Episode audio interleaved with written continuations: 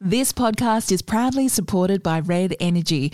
Most satisfied customers 12 years in a row. Isn't it time you called Red Energy on 131 806 and Prince Wine Store, bringing wine enthusiasts the greatest wines in the world. That was the final straw for Cyril after many, many years of racial red flags that had flown at Hawthorn for him. Boy, oh boy, have you set the cat among the pigeons with this story? And will it be the story that brings down Jeff Kennett's presidency at the Hawthorn Football Club? Oh, Corrie, it's just the most fascinating book. I highly recommend it. The Brilliant Boy by Gideon Haigh. The girls and I were talking about this and we came up with a scheme Send Me Your Nana. Send Me Your Nana could be an agency with respect for older workers, which is what it's all about. Don't Shoot the Messenger podcast with Caroline Wilson and Corrie Perkin. And welcome to episode 212 of Don't Shoot the Messenger. I'm Caroline Wilson, coming to you from Melbourne, and I'm joined by my regional pal this week, Corrie Perkin. Hello, Corrie. Hello, Caro. How are you today? I'm good. Tell us where you are and what you're doing, please.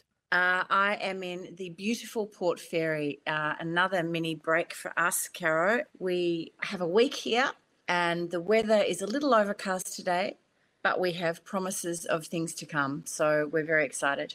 Another mini break. This Port Fairy holiday, I know you have been there before, but here you've planned a few trips to Port Fairy and you haven't got there nearly enough. So I'm thrilled you've made it. Yeah, well, look, it's it's um it has become a bit of our home away from home. We feel very comfortable here. And I think that for us, one of the things that we love so much about Port Fairy is, Caro, you walk everywhere. You just, unless you want to go on a day trip to the Apostles or Portland or Warrnambool or something, but you walk everywhere. So uh, it's great. You just put the car keys on the table and you don't touch them for a week. It's we're very happy. Well, you have a wonderful cake recipe today. We've been watching a new show on Netflix. We want to talk about Cyril Rioli and his really sad relationship, really, with the Hawthorn Football Club. Bit more Port Fairy. Corrie's grumpy. I've got a fact. But first of all, we need to thank our show sponsors, Red Energy, our most satisfied customers, 12 years in a, in a row, and Prince Wine Store. We'll be talking wine with Miles very, very soon in the show. Just remember you need to visit princewinestore.com.au. And we remind you, Corrie, about our Mother's Day event. This is happening at the Bells Hotel, where we've been before and loved in South Melbourne, 5.30 till 7.30 on Thursday, May the 5th. We have many special, well, several special guests. Anna from the Op Shop and my mum Julia are going to be joining us. Your $60 ticket will include a donation to BCNA. And our special guest, Corrie, which is incredibly timely, are going to be, well, really, Canberra, Australia's power couple, Heather Ewart and Barrie Cassidy, which we're very excited about what those two don't know about federal politics, uh, Caro, uh, it really it, it's it's that is an embarrassment of lineup and talent for our great show at Bells. I cannot wait. Well, particularly because we think the election will probably, we're sitting here on the eve of the day we think the election is going to be called. So, plenty to talk about. And of course, Heather's wonderful show on the ABC Backroads that has been just one of the great sort of sleeper victories of um, ABC television. It's been such a great success. And um, Corrie, you're on a, well, not really a back road, but a bit of a back road at the moment. We'll talk about that in a moment. And you're going to Geelong next week, speaking regional, to be talking to, um, you're interviewing John Faine, is that right, about his new book? Yep, I'm on the road with John Caro. We have two events together, one in Geelong next week, as you said, and then a couple of weeks later, the week after Easter, we're doing a Melbourne Press Club event together in uh, at Crown. But the one next week, particularly want to shout out to all of those potties who live in the Bellarine Peninsula area and Western Victoria. If you'd like to come to Geelong on Tuesday the 12th, uh, that's next Tuesday at 5:30 till 6:30 at the gorgeous venue called the Co, which is KO. It's in Lambert Street, Newtown. John and I will be having a chat about his new book, Apollo and Thelma: A True Tall Tale which is uh, which is a fantastic book, Caro. Well, I'll talk about it probably next week as my book, so I'll leave it till then. But John will be available. Uh, the the gang at the Bookbird bookshop in Geelong are going to be selling the books. Uh, there'll be wine and cheese, and um, we'd love to see you. Uh, tickets, uh, if you want a link to the tickets, you can either jump on the Corrie is Reading Instagram account and follow the link there, or I think Miss Jane is going to very kindly put it on our show notes. So that's next Tuesday. Love to see all the Geelong potties. And uh, yes, and the May the 5th event, our Mother's Day event, our live podcast, of course, details for the tickets are also in the show notes. Thank you to all our corresponders this week, correspondents, I should say. Um, Beck Franks, who loved Trent Dalton's love stories, genuine, delightful, beautiful, one of the most genuine, delightful, and beautiful books she's ever read. Cindy Growden, I think I'm happy about this email, Corrie. Dear Caro and Corrie, dear Caro, Corrie and Jane. I found your podcast recently and I'm loving the perfect combination of chat, recommendations, recipes, and reviews. He lives in the Clare Valley in South Australia within walking distance of two huge fig trees. Oh, Corrie, I did your fig and blue cheese and prosciutto the other night. Absolutely beautiful. Um, sorry, I used Cambozola cheese. Delicious. Yeah, but, the good thing about that recipe, Cara, sorry to interrupt you reading this Cindy's letter, but the great thing about that recipe is you can use any cheese, any little bit of cheese that you've got in the fridge, so long as it's a gooey one. Yes, I wouldn't probably use tasty. I think that wouldn't quite work. I mean, you don't even need cheese actually, but it is nice with a bit of soft cheese.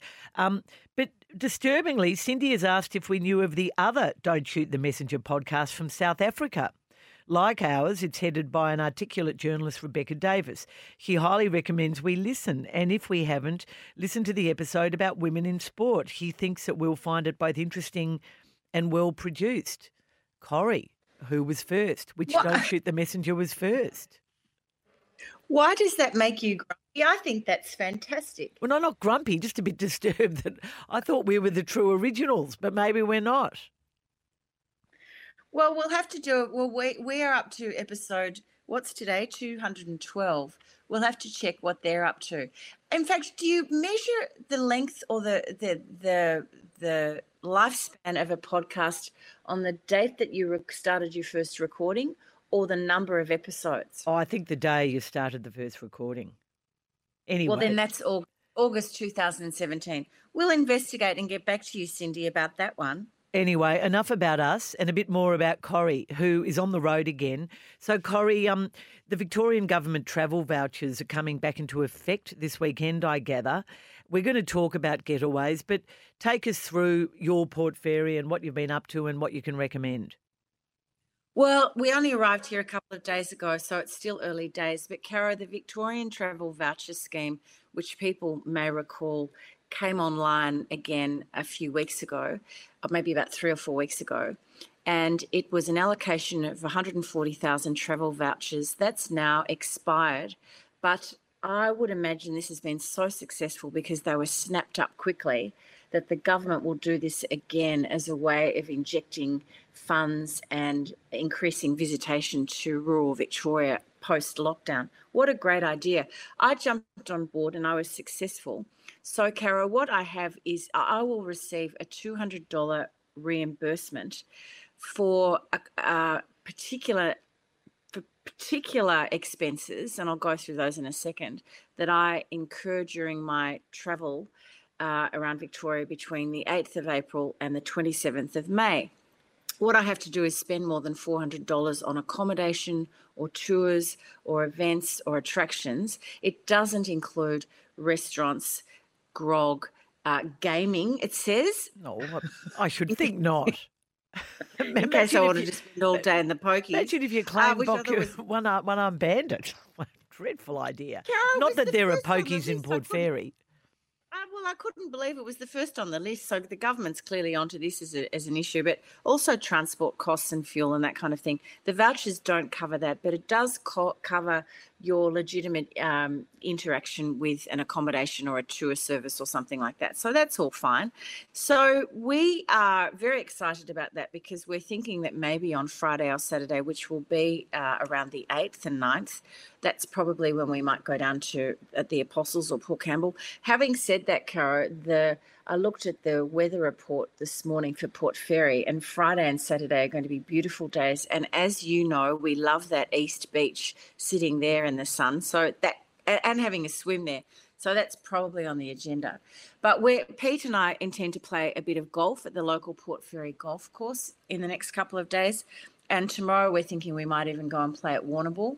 We have we'll, we'll visit the family in Hamilton and Ballarat probably on the way home. So we're doing a big circle at the moment, and we're very happy about it. Last night we had dinner at the wonderful Conlan's Wine Store which I can't wait for you and Brendan to uh, to visit when you you're you're coming to Port Fairy at some stage, aren't you? Well, yeah, the the kids uh, for Christmas gave us um, a weekend or a, a night or two in Port Fairy. Um, at Drift House, I think is the name. I think. Yes, yep. Drift House. It's beautiful. Yep, and it, it looked very hard at the moment um, with the state election looming at the end of the year and the footy season to nail um, a night or two to get away. But we it will happen, and we too love Port Fairy. And it's funny, we're sitting here, you know, on the brink of Easter in autumn. Weather's just starting to get a little bit cooler.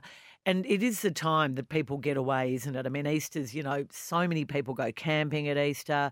So many people plan these little mini breaks. Uh, there, there are three I've never done, and I just would love to do. I've never been to Bright, and people just rave about you know the those old railway tracks that you can now ride bikes along and the fabulous Italian restaurant there and the autumnal colours. I've never actually spent time in Trentham. I've been around there. Embarrassingly, I'm told it's one of the most beautiful places in Victoria, although Port Fairy would probably still probably be my number one. And I still, and we've talked about this, but I still haven't spent serious time in the Adelaide Hills, and I would love to go and spend a little bit of time there. So that, that'd be my three at the moment. What about you? Well, you're lining up with me, girlfriend, because Bright, as I think I've said on the podcast before, Bright from about April through to May, you know, the autumn leaves there. My grandparents used to drive up there every autumn and they would take my grandfather was a, an enthusiastic amateur photographer and he would just take photographs and then they would come home from their trip and every year we would be subjected to a sheet being hung up on the wall in their living room and the projector slide coming up and we would have to sit there and ooh and ah over probably a hundred photographs of autumn leaves. I don't mind 10, maybe 20, but a hundred later, you're thinking, when are we going to get home to watch my three sons on television? really, it is supposed it is supposed to be beautiful, and uh, I want to go to Bright in autumn as well. The other one I have a soft spot for, and I know you do too, is Lorne. I haven't been to Lorne for ages, so I would love to get down there and and um, we'll pop in on the feel, way home. Well, we could possibly do that if we if we weren't going to Hamilton and through the guts of Victoria. The other one I'm really keen to go to, and this would probably be a winter getaway, Caro, when you just think, I need sunshine. Uh, may, might not appeal to you, but is the Murray Downs Golf and Country Club, which is near Swan Hill. And apparently, mm. the hmm. weather in July and August is so mild and lovely. Uh, I could play a few pokies up there, I reckon. We went on a camping trip to Swan Hill once um, with uh, another family, great friends, the Lees, when we were sort of not. Oh, I, I think I was a teenager. The local footy club, which at the time I think was run by John Laritz, who went on to become CEO of the Hawthorn Football Club, I reckon half of the local footy dignitaries of Swan Hill visited the campsite every night for a few beers because of Dad's involvement with Richmond. I, you know, I, I don't. Camping was not really my gig. Swan Hill, nice, but yeah, no, you know, you can have Murray Downs on your own. You can have that on your own. Brendan actually got a hole in one in Swan Hill once, so he has happy oh. memories of Swan Hill. Very happy memories. Oh, um, yeah. Well I'm, well, I'm really looking forward to that. Now, um, Caro, it has been a really busy weekend for you, or actually, this time last week you were leading up to it because, of course, you uh, had a fantastic opportunity to interview Cyril Rioli's partner about what's been happening with Cyril and Hawthorn over the past few years. But boy, oh boy, have you set the cat among the pigeons with this story. And will it be the story that brings down Jeff Kennett's presidency at the Hawthorn Football Club? How did the story come about? Well, the, the, obviously, this is something that um, I think probably a lot of journalists would have loved. We're, we're, trying to get to the bottom of what actually happened when Cyril Rioli left Hawthorn suddenly and dramatically in 2018 when he had two more years left on his contract. He walked away from a lot of money. Um, room, there were rumours at the time, and in fact, I think Damien Barrett did a report on the Footy Show at the time about a comment Jeff Kennett had made to Shannon Rioli about her torn jeans. Um, comment was made at the end of a Indigenous round game at Launceston Airport back in 2018. That those remarks, seen as innocuous by some, but deeply offensive to the Riolis, sparked a, a series of events which led to Cyril missing training, a lot of top level meetings. Um, Indigenous welfare experts brought in to talk with the Riolis, um, a lot of meetings with Cyril's management, etc. The Riolis went back to Darwin, came back to Melbourne. There was a meeting, and he left. Now, you know the story um, that I wrote after extensive conversations. The, the Riolis, I think, um, I don't know what triggered their decision to talk about it now, but we were talking about Cyril's retirement, his sudden retirement on Footy Classified a, few weeks ago after, in the wake of the Ash Barty retirement. It was just a you know conversation about shock early retirements, and I think something resonated with them. Um, and both of the Riolis felt they wanted to tell their side of the story, and they did so to me separately. Um, Shannon um, over a series of conversations. One, a lengthy conversation in a park in Melbourne where she's living at the moment, and in several long phone conversations with Cyril and Corrie. The, you know, people have, um, I think, um, oh, Mark Robinson in the Herald Sun described the article as a hit job on Jeff Kennett, which was just a total misunderstanding of the story. Um, Jeff Kennett obviously precipitated the the resignation of Cyril Rioli, and his comments were clearly uneducated and un, very thoughtless. But it, it, was that was the final straw for Cyril after many, many years of racial red flags that had flown at Hawthorn for him. And this has upset Hawthorn a lot. And um, there were some very powerful people in Australian sport no longer at Hawthorn who were at the club before Jeff Kennett, um, who were gutted by this. You know, Stuart Fox, who's now running the MCC, Andrew Newbold, now on the AFL Commission. They were CEO and president. Luke Hodge, you know, is is gutted by it too. And they all have a version of events.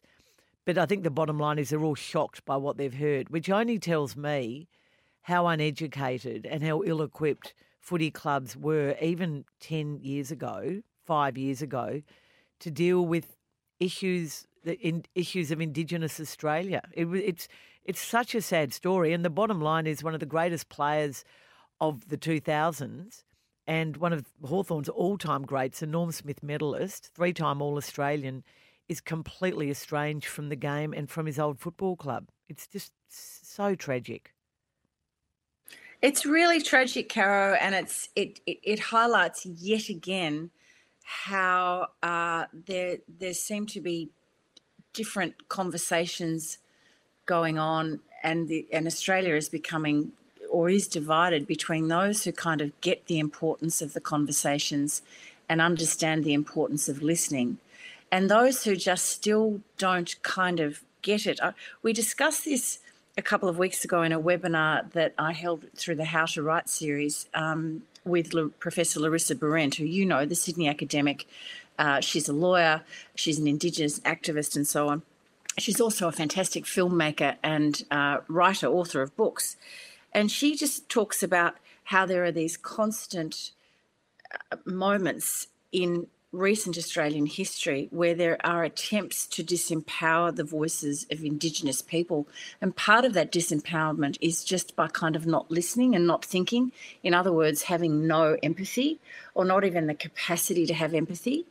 And and Larissa says that the sharing of knowledge just makes for such more much more interesting debate um, and I just kept thinking this, her words kept resonating all over the weekend as different people fed in.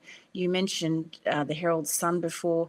So many people have jumped into this debate with really good kinds of positive language and clunky language. Clunky language, people not really knowing how to respond or what they should say, and even dare I say, shooting the messenger being you, um, you know, which is that that sort of suggestion that you're after Jeff Kennett and you have another have another motive. Even that is um, disrespectful. It's so confusing for so many people. And Larissa Behrendt's a really good name to bring up because she oversaw, of course, the Do Better report. And it was only it was funny, but it was only last week or the week before that he was quoted somewhere as saying that you know a year in to that do better report and the stuff Collingwood's doing, there've been some really positive outcomes, but the job's not done. And she did say this should not be just about Collingwood; it should be about all clubs. And you know, to be frank, Corrie. Alastair Clarkson came to Hawthorn and welcomed Indigenous footballers into that football club. And, you know, his background as the boy from Kaniva, he felt he knew and had relationships with Indigenous Australia. And as the Rioli said to me, they genuinely feel he tried to do the right thing. And at times, you know, he made some comments that were, you know, offensive, but he was one of many and he's still trying for no other reason than, than the fact he wants to reconnect with Cyril himself personally is trying to forge a relationship with him again. But um, you know, Hawthorn was a club that didn't welcome Indigenous footballers, famously didn't back in the 80s. Then that changed. And yet they just didn't have the people in place to help them. And, and they still say, oh, but we, we did do cultural awareness. We did nights. We brought Indigenous food in from Darwin. You know, Cyril spoke. Um, Amos Frank, another very short-lived um, Indigenous footballer from very remote, a very remote part of South Australia, spoke they just had no no real idea of what they should have been doing. And sadly, not all the Indigenous players who were at Hawthorn over that period were comfortable about what went on. There, you know, we talked um, on Footy Classified on Monday night about the Adam Goodes booing game back in 2015 when you know, Cyril and Shaun Burgoyne were so upset that Hawthorn supporters were booing Adam Goodes, and yet the club refused to take a stand and, and say anything to its supporters. And so many clubs did not want to call out their supporters at the time as racist. And this was so deeply upsetting, obviously, for Adam Goodes and the Swans, but also for the Indigenous players at the clubs whose supporters were booing Adam Goodes. From memory, uh, Jeff Kennett at that time also was one who came on board saying it's just the banter of footy. It's just what happens. He, he no, it wasn't. It was, in fairness, it was actually Andrew Newbold who said that. Oh, um, I'm sorry, Jeff, my apologies. Yeah, Jeff Kennett wasn't president at the time, and I mean, I think that's sort of the difference with Collingwood. Eddie had been chairman for you know since the late '90s, so probably you know he really had to carry the can in the end.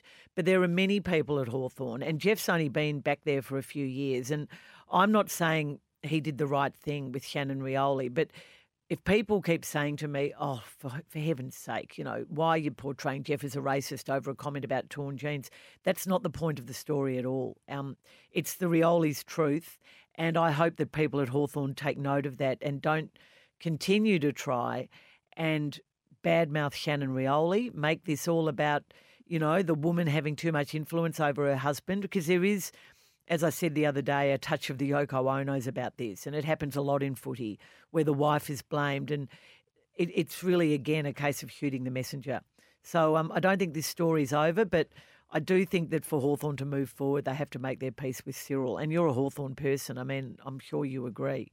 Well, it breaks my heart. As you know, I saw him playing when he was a school kid, and we all um, you just knew he was a talent and and he ended up being such a great contributor to the game as you say as a Hawthorn supporter it's just devastating not only that Cyril and Shannon have felt this way for so long but that there are other indigenous players past and probably present right now who are feeling uncomfortable about this. It has to be dealt with. You know, just finally back on Larissa Behrendt, one of the things, other things that she said in our webinar was she made the point you don't get to be the world's oldest living culture just because you know how to live with the land. It's because you know how to live with other people. And her thing is about connection. And this is what for, if, if, um, First Nations culture is all about, where they, where are you from? Who's your tribe? Who are you? And there's this sense of welcome and inclusivity that sometimes white Australia and particularly footy clubs lack that inclusivity. There's a, sometimes there's a bit too much of us and them. So I do hope that lessons are learned, and I hope the dialogue really is powerful and continues. Well done, you for for for this great story, and um, and clearly for gaining the trust of Cyril and and Shannon. I mean, that Cara, that is a huge achievement. Well, what I want to do now, and I won't be able to do it in the next little while, but I want to go to Darwin and um, I've been invited up there to spend time with him to see what his life is like. You know, maybe he'll come back to Melbourne where Shannon's living at the moment and um and and start working with an AFL club or with the AFL and help, you know, help improve the Indigenous pathways because his influence is so great. And I know we know, you know, and we've revealed some a long series of direct messaging between himself and Sam Mitchell that went on in December, January, um, where Sam again is appears determined to change things at Hawthorn. It's going to be interesting. Caro, you and I want to make this our conversation today about Cyril and Shannon and about this wider issue with First Nations in footy. But I do have to ask you, do the future of Jeff Kennett, do you think this is another straw that breaks the camel's back? Look, I do, I do, and I don't think, um, as I say, it shouldn't be the only story. But I think that um, Jeff, I think, went to Hamilton last week and was saying to a few people there that he intends to dig in. Um, this did not go down well with the Hawks for Change, and there were some very powerful people on that movement who were trying to get Jeff to stand down. He apparently agreed to nominate a successor by June 30. Um, there's a very much a strong and galvanising movement for Jeff to stand down by the end of the year, even though he's he's in power nominally until the end of 2023. So, um, you know, I, I, don't think it's looking great for him. I, I, think, you know, what really hurt Jeff was um, the Alastair Clarkson departure last year. Even if Sam Mitchell, you know, turns out to be, you know, Jock McHale, I don't think fans will forget the clumsy handling of um, how that succession plan took place. I think it's a really important uh, issue. Well done. I look forward to seeing what evolves, not only from you, but all your all your other colleagues in the media. There are certainly more stories to be told.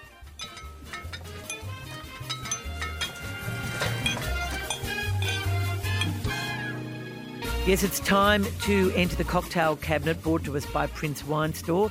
Miles is with us, which is so exciting, and we're talking today the April Mix Dozen. Yeah, it's out and it's good. Tell us all about it. So this this month I did a little Australia verse, well Australia versus the world, but it's really Australia versus Europe. So I picked a six Aussie varietals um, and or six wines, and then I matched them against the their sort of European counterparts. So so a Riesling from Germany and a Riesling from um, from Eden Valley, and I've got a Syrah from the Northern Rhone and a Shiraz from Australia uh, from Barossa and I've got uh, Sangiovese from Beechworth and this little Cinciole Cincio Rosso, which I bought in for you. Miles, Absolutely. what a brilliant idea. Yeah, I thought it was a bit fun, something a little different. I wanted to do some Aussie wines, but I thought I'd, I'd sort of match them up against some European stuff because, you know, we do a lot of that at Prince. So Miles, first of all, where's my bottle? Caro gets one and I don't. I forgot you weren't coming in. I'll save it for you, Corrie. Secondly, does Prince Wine Store deliver to Port Fairy? Absolutely. Thirdly, though, um, I do. I love these sort of matchups. Caro, remember in the bookshop we used to have uh, Peter Marwood come in and we do wine tastings. We always love doing a bit of on one hand, here's the Aussie, and on the other, and sometimes that'd even be a blind tasting. Very difficult to tell uh, the variations apart. But the the European counterparts, Miles, have you tried? I mean, who's the leader here? Are you trying to match the Aussies with the European, or the European with the six fine Australians? How have you chosen it? Uh, you know, I always sort of I do it as a as a competition, but it's not really. It's just to sort of see the diversity of sort of styles um, and what we're doing here in Australia. I, I, I, guess a few of the things like Sangiovese and and uh, I've got a Fiano in there as well. They're a little more what we I guess you sort of term the term alt, alternative varietals, although they're pretty mainstream these days.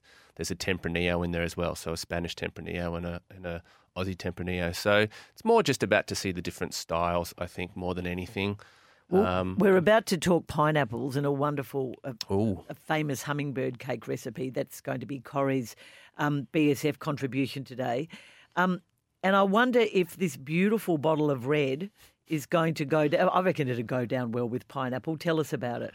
Uh, so that's that's uh, Cincio Rosso. So it's a Sangiovese and it's blended with a little bit of, I think, Cabernet and Merlot and some Syrah as well. So kind of a super Tuscan blend, but it's mostly Sangiovese. And does it win? Does it beat, um, does it beat the Aussie version? Very, the Aussie version is very good. It's uh, Fighting Gully Road Sangiovese, and that's excellent from Beechworth. So I don't know. I think it's more a stylistic thing. There's a bit, bit of more plushness and sort of fleshiness on the on the uh, Fighting Gully Road. This is a little finer, has a little bit more bite to it. So, which you expect from an Italian red in particular. They always have a little bit of a, a bite, which is perfect for food. Corrie, I don't know if you've ever done a drink off, but um, there's something about the word Sangiovese that it, it, just sounds so delicious, doesn't it? It's just one of my favourite words, very mm. evocative. Well, you just think of yourself sitting in Tuscany somewhere having a bottle or 10, don't you really? Absolutely. But um, Miles, what would I have one of the Rieslings you've chosen with my pineapple hummingbird yeah, cake? actually, you could. The the German Riesling, which is the Fritz, um, it's got a little bit of sweetness on it, a little bit of residual sugar, but still comes off very dry. But that would be great with pineapple, and it has that kind of tropical sort of lilt to it as well. The Aussie one's pretty dry. Um, the German one's got a little bit more sort of sweetness. So yeah, that would be good. Miles, and, how how much will this set us back? The April mix dozen. So the April mix dozen is two hundred and sixty for Brilliant. 12 wines. Whoa! How do you do it for the price? I don't My know. God. Everyone keeps telling me I should put it up, but there you go. That no, is wonderful. Don't. So we can order that online or we can go to Prince and buy one. Absolutely. We've got them in stock there or you can order them online. And I'll put up uh, a bunch of my favourite of out of the pack on the on the um, Don't Shoot the Messenger page on the website. So you can order them by themselves if you just want to sort of try one or the other that sounds good that's an absolutely wonderful recommendation, Corrie. Next week, I gather we're going to get Miles to pair something from the cocktail cabinet with pears, correct? We are. You, you and I, Caro, are going to have a pear bake-off. Sounds good. I don't. I look forward to what you're going to do to take up the challenge, Miles. Yeah. But I look forward to um, your recommendations. Thank you for recommending that mix dozen. So that was a cocktail cabinet for Prince Wine Store, bringing wine enthusiasts the greatest wines in the world. Remember, visit princewinestore.com.au and tell them that Caro and Corrie sent you and use the promo code MESS at checkout online to receive a listener discount and you'll find all the links in our show notes. Corrie, I am going to kick off BSF with a book today and then you're going to take over. Well, we'll share screen, but I think you've seen more of this show than me and then you've got a wonderful, inspired by Jamie Oliver recipe.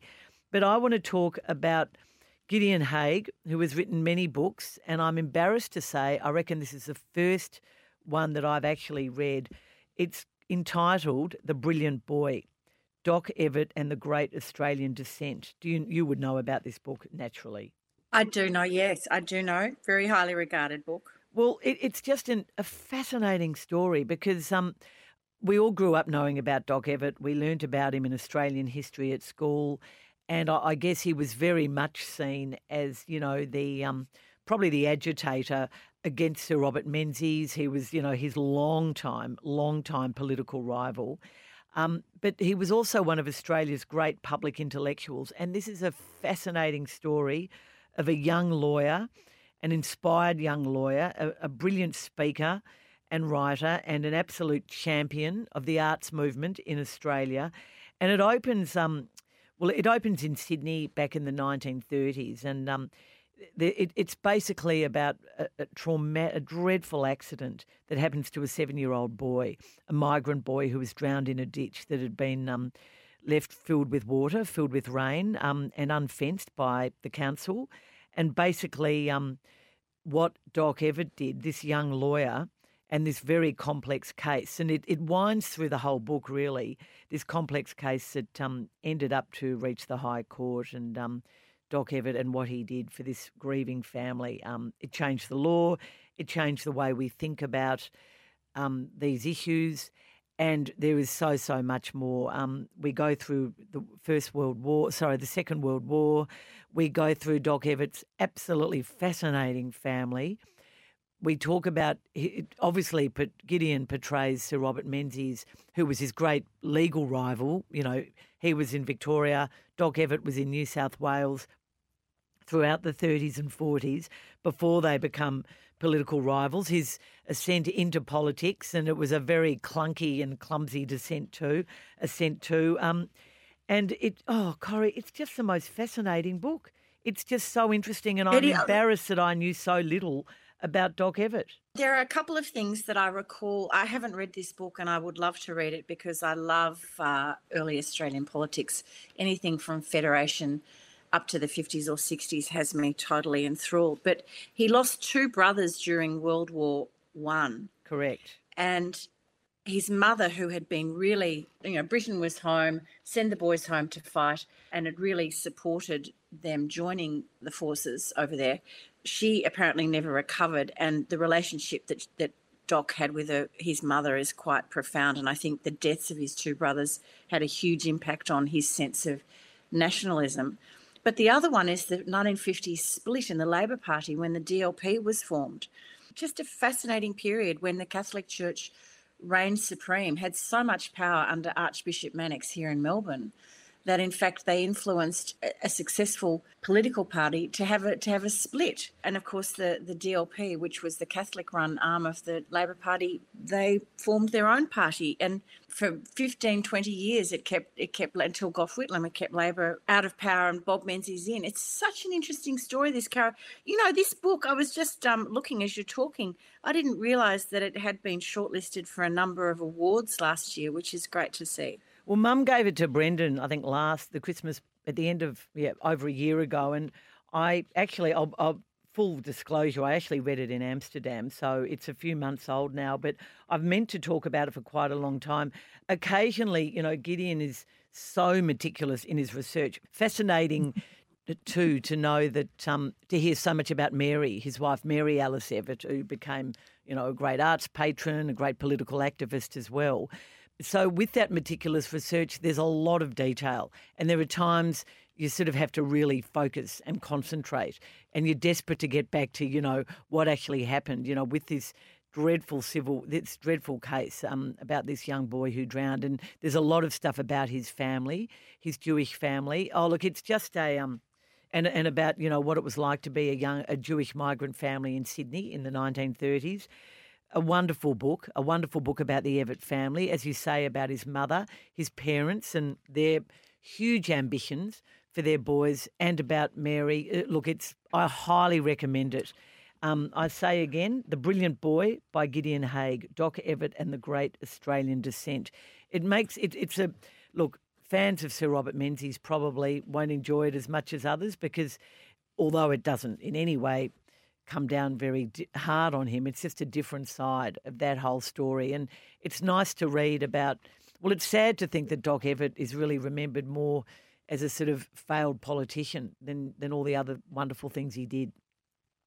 Anyway, that is the book for this week. But um, now we've both watched, I've watched one episode.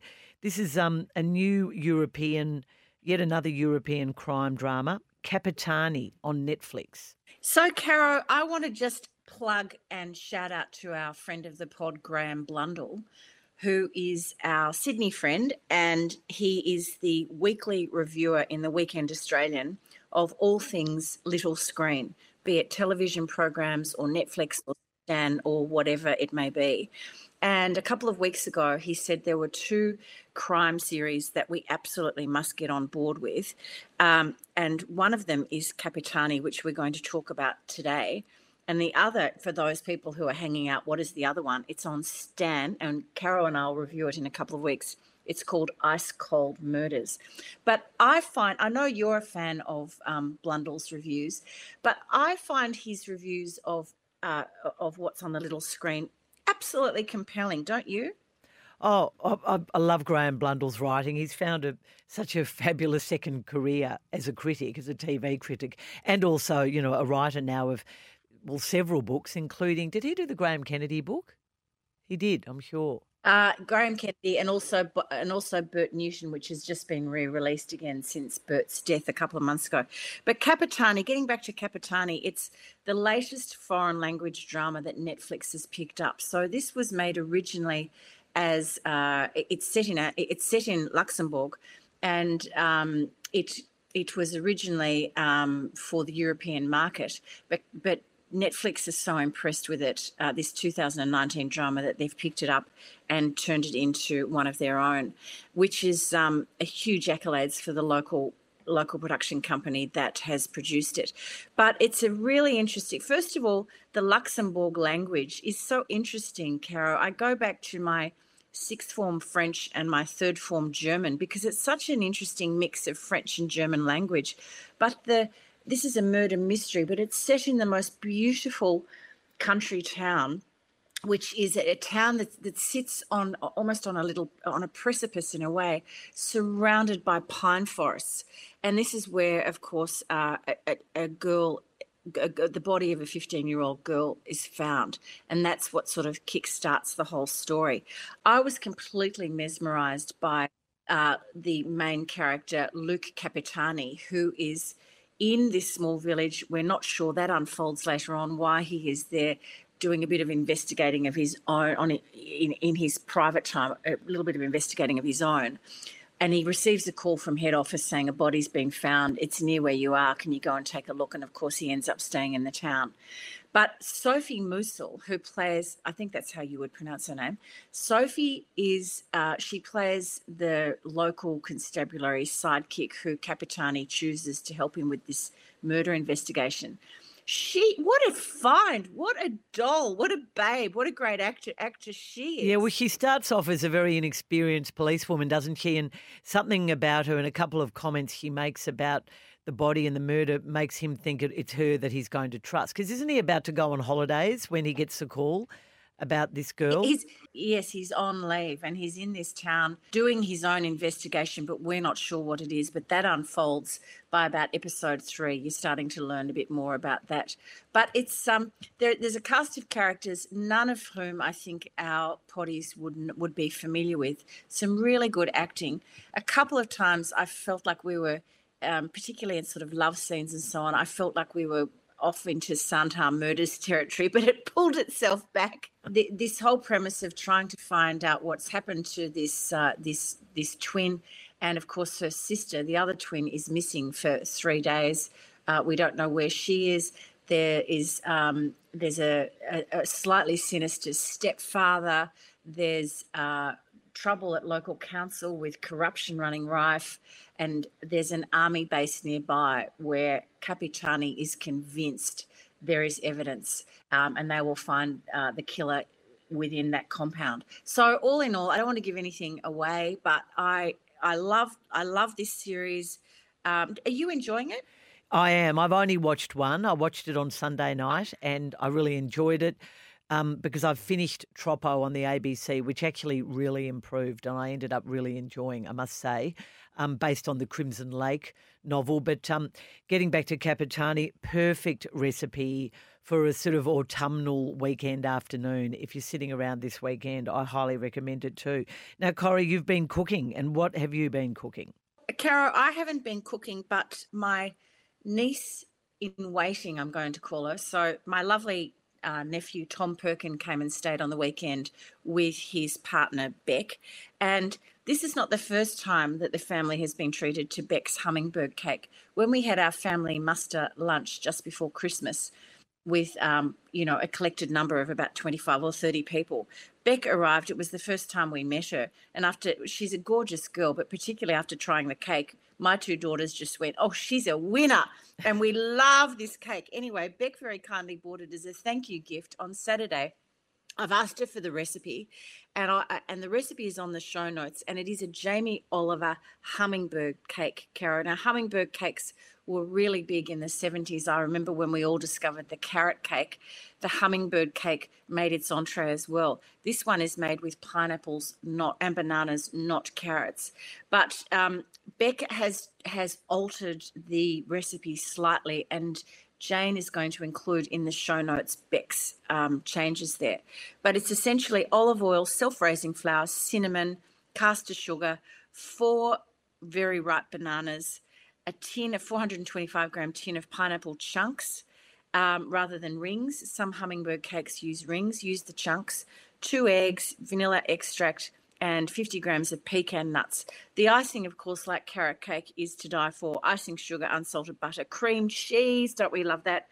Two limes in the icing, and you can do brittle if you want to, putting pecans and caster sugar in the oven for a little bit just to make that yummy crunch. But Beck's advice, Caro, with this one is, I think, really important to this cake because it the normal hummingbird cake can be very sweet Beck says she uses brown sugar instead of caster sugar. Now, I can really taste that. And I said to her the other day that brown, you know how brown sugar almost has like a slightly salty, caramelly Yes. taste? And people often think you've put spices And- into a cake when you taste it in something.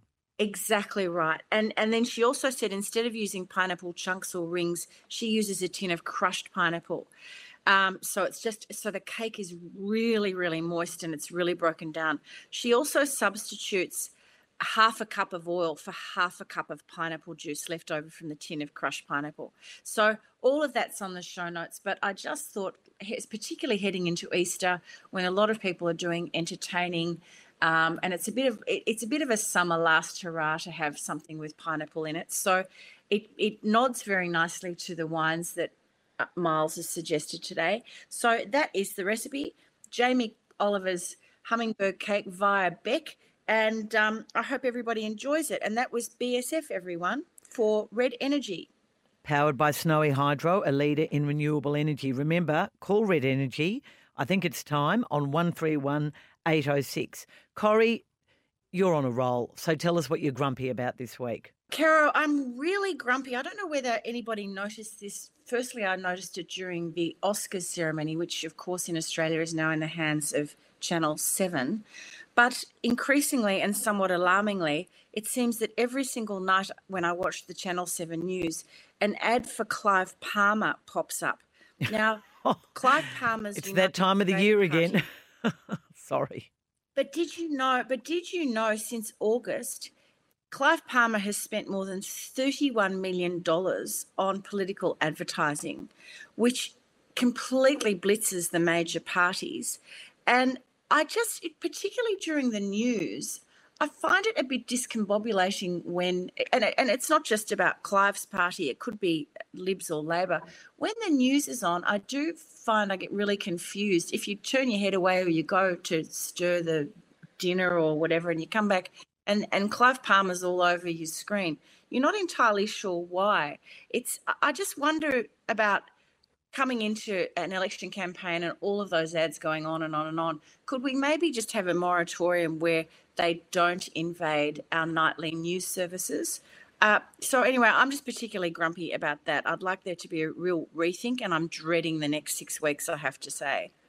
I've got to say, um, I think you're going to be grumpy for six weeks because, you know, we know what Clive Palmer likes to spend his money on. Miss Jane's got her hand up. Yes, Jane. Corrie, you're going to be mortified. I heard on uh, the ABC yesterday he's actually funded his own documentary and is buying commercial airtime on three major networks to screen the documentary. So it's not just going to be ads. Well, I hope they have big signs, cash for comment everywhere. It's Oh, just dear. it's it's really appalling to think that we can that that politicians can buy rich politicians can buy important media time that's supposed to be free of all that stuff. Anyway, He's a disruptor in the worst sense of the word. Caro, on to six quick questions again for Red Energy. Do you want to kick it off? Oh, look, I'm fascinated in your thoughts on this one. Was the Queen right to take Prince Andrew as her chaperone to the Duke of Edinburgh's memorial service? Yes and no. Can I sit? Can I do a yes and no on this one? The, look, my heart goes out to the family, Carol. We have a 95-year-old matriarch who has has um, who lost her husband a year ago, who is on a walking stick and clearly more frail than she was a year ago, who has to front up to the very public memorial for her husband at Westminster Abbey. She decides to take the side door and she needs somebody by her side. There's no doubt about that. So, should she be allowed to choose her favourite child? Well, of course, on paper, yes, she should be able to. However, the favourite child happens to be Prince Andrew, who last month had, had to, thanks to his mother, had to settle a $12 million, he paid $12 million to, to um, against, uh, as a, as a out of court settlement against, um, against these allegations of sexual misconduct and sexual abuse. And Prince William and Prince Charles have made it very clear that there is no longer a place for him in the public arena of the royal family. They must have been utterly aghast when he not only accompanied the Queen to the ceremony, but also walked her down the side aisle and then sat in the front row. Now, the sitting in the front row, Caro, I think really says it all about Andrew. He just doesn't get, as, as we always say, Caro, optics are everything. What do you think?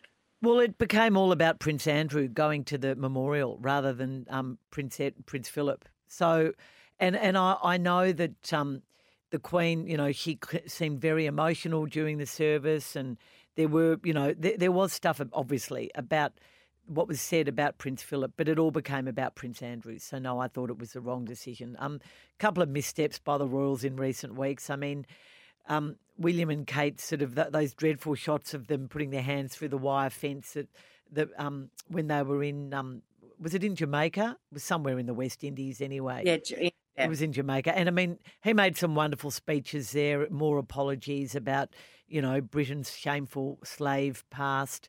But um, the shot of the little black children and the two elderly white, the middle-aged white people's hands was just, um, yeah, was pretty unfortunate. Not middle-aged, but and no, I don't, I don't think it looked all that good. No, I, I think you're right. Um, Caro, what's the best storyline about Saturday's AFLW Grand Final? Cannot wait for this. Oh, well, look, it's Melbourne in their first AFLW Grand Final, and they're a pioneer AFLW club. But the best story, and it's at the Adelaide Oval, so it'll get a massive crowd because they famously support their Adelaide Crows women's team. But it's Erin Phillips versus Daisy Pearce, the two biggest names in the game. And Daisy Pearce has been such a star you know, a VFLW star. She's become sort of the face of AFLW and a award-winning AFL men's commentator. But this could be her last season. She, of course, gave birth to twins a few years ago. So both Erin Phillips and Daisy are mothers.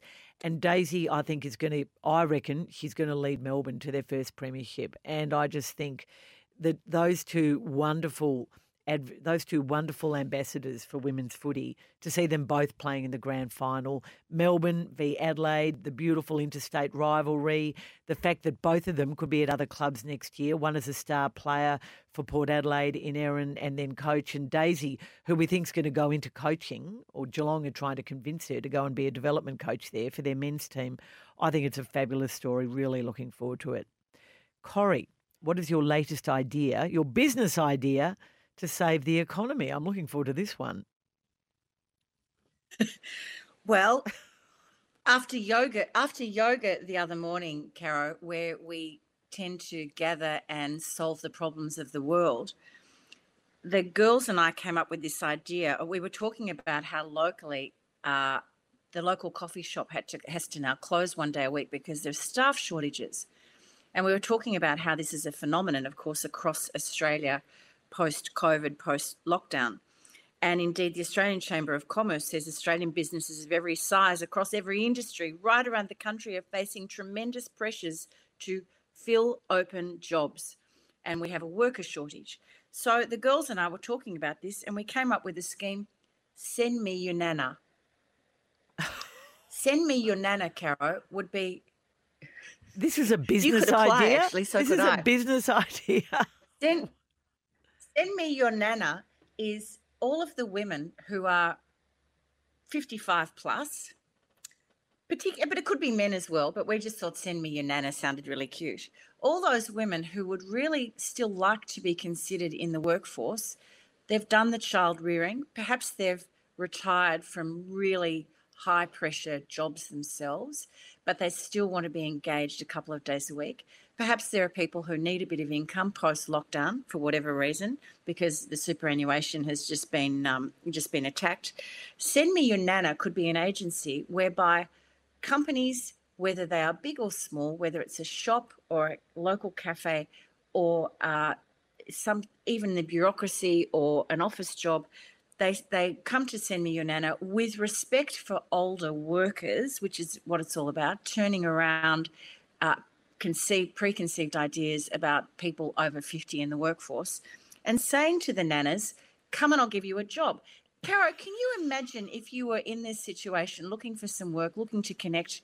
Perhaps you're even a, a woman on your own, maybe you're widowed or single, or to, to actually have the opportunity a couple of days a week to be back in the workforce, working within a team situation at the local cafe, you know, serving muffins at the local bakery. I don't know. Or it could be working in an office doing filing or temping or something. But there seems to be such a prejudice still about hiring older people. It's difficult to get a job. I find it absolutely crazy. Surely that's just the sort of person you do want in your workplace because a, they're experienced, B, they're more reliable.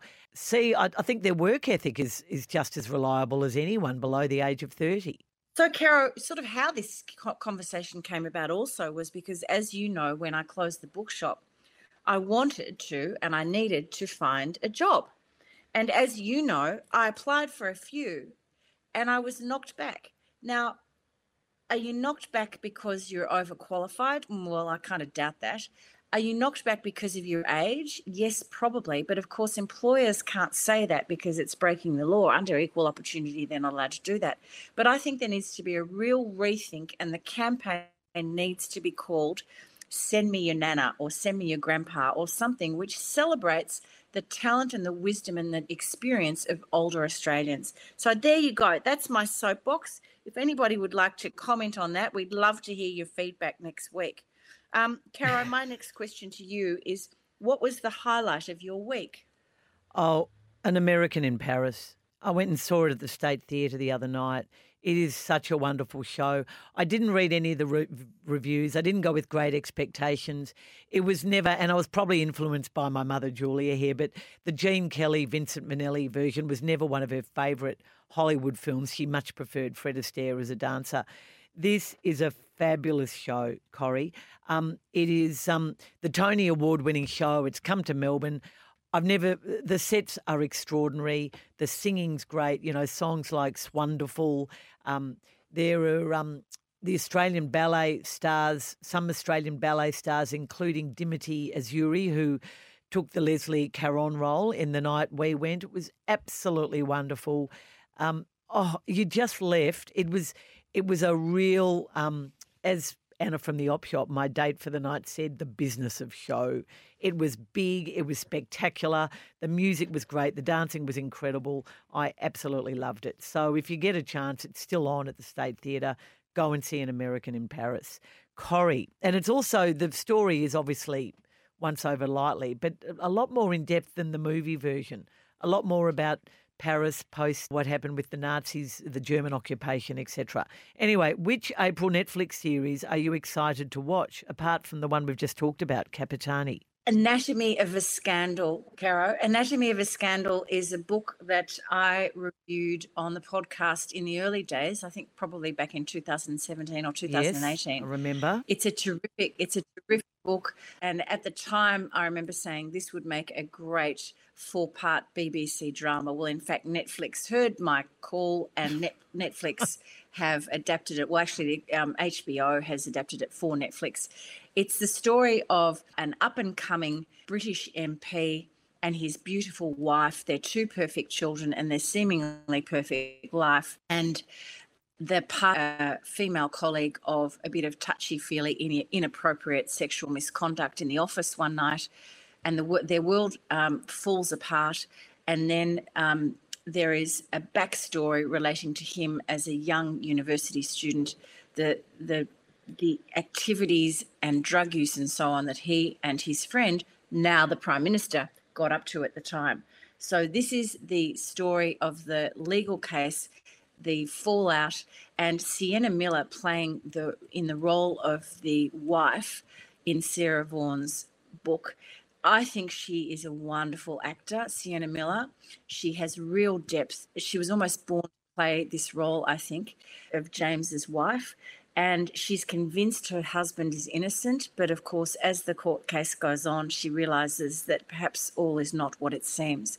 The cast also boasts Rupert Friend playing James the MP and Michelle Dockery. She's one of the characters in it as well. She plays the lawyer. And do you remember Michelle Dockery played Mary Crawley in Downton Abbey. So yep. also a really fine actor herself. So look out for it. Anatomy of a Scandal. Its worldwide release on Netflix is uh, I think it's the 15th of April, Caro.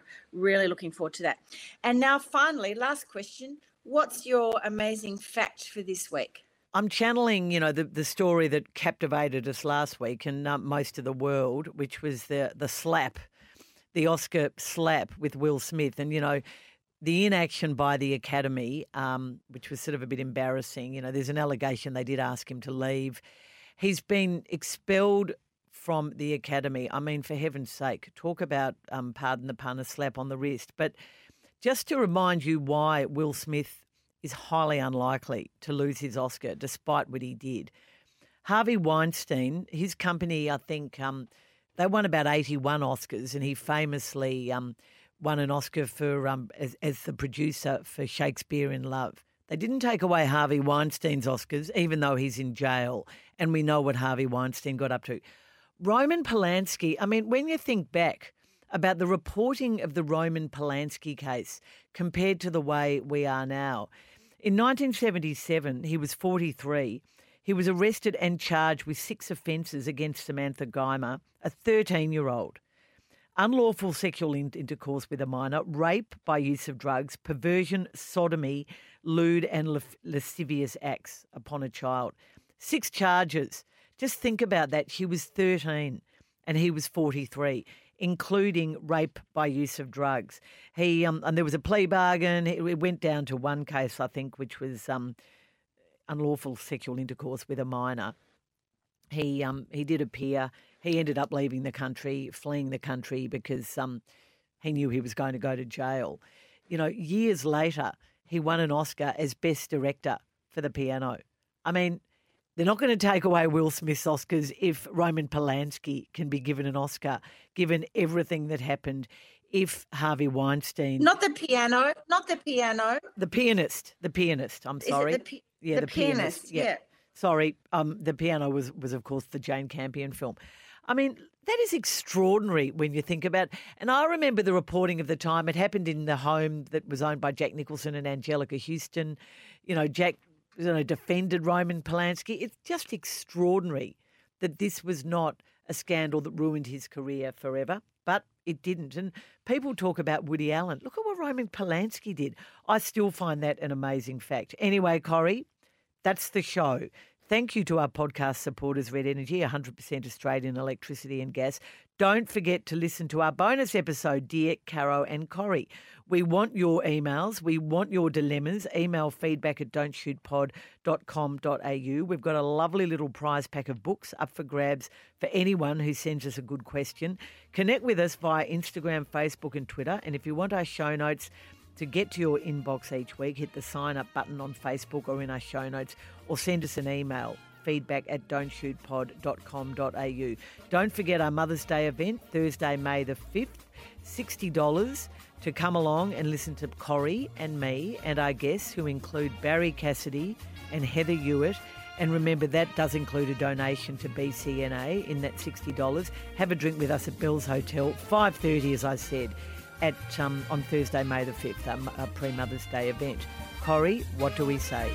Don't shoot the messenger.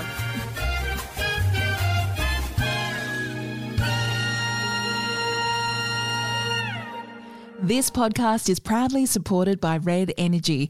Most satisfied customers 12 years in a row. Isn't it time you called Red Energy on 131 806 and Prince Wine Store, bringing wine enthusiasts the greatest wines in the world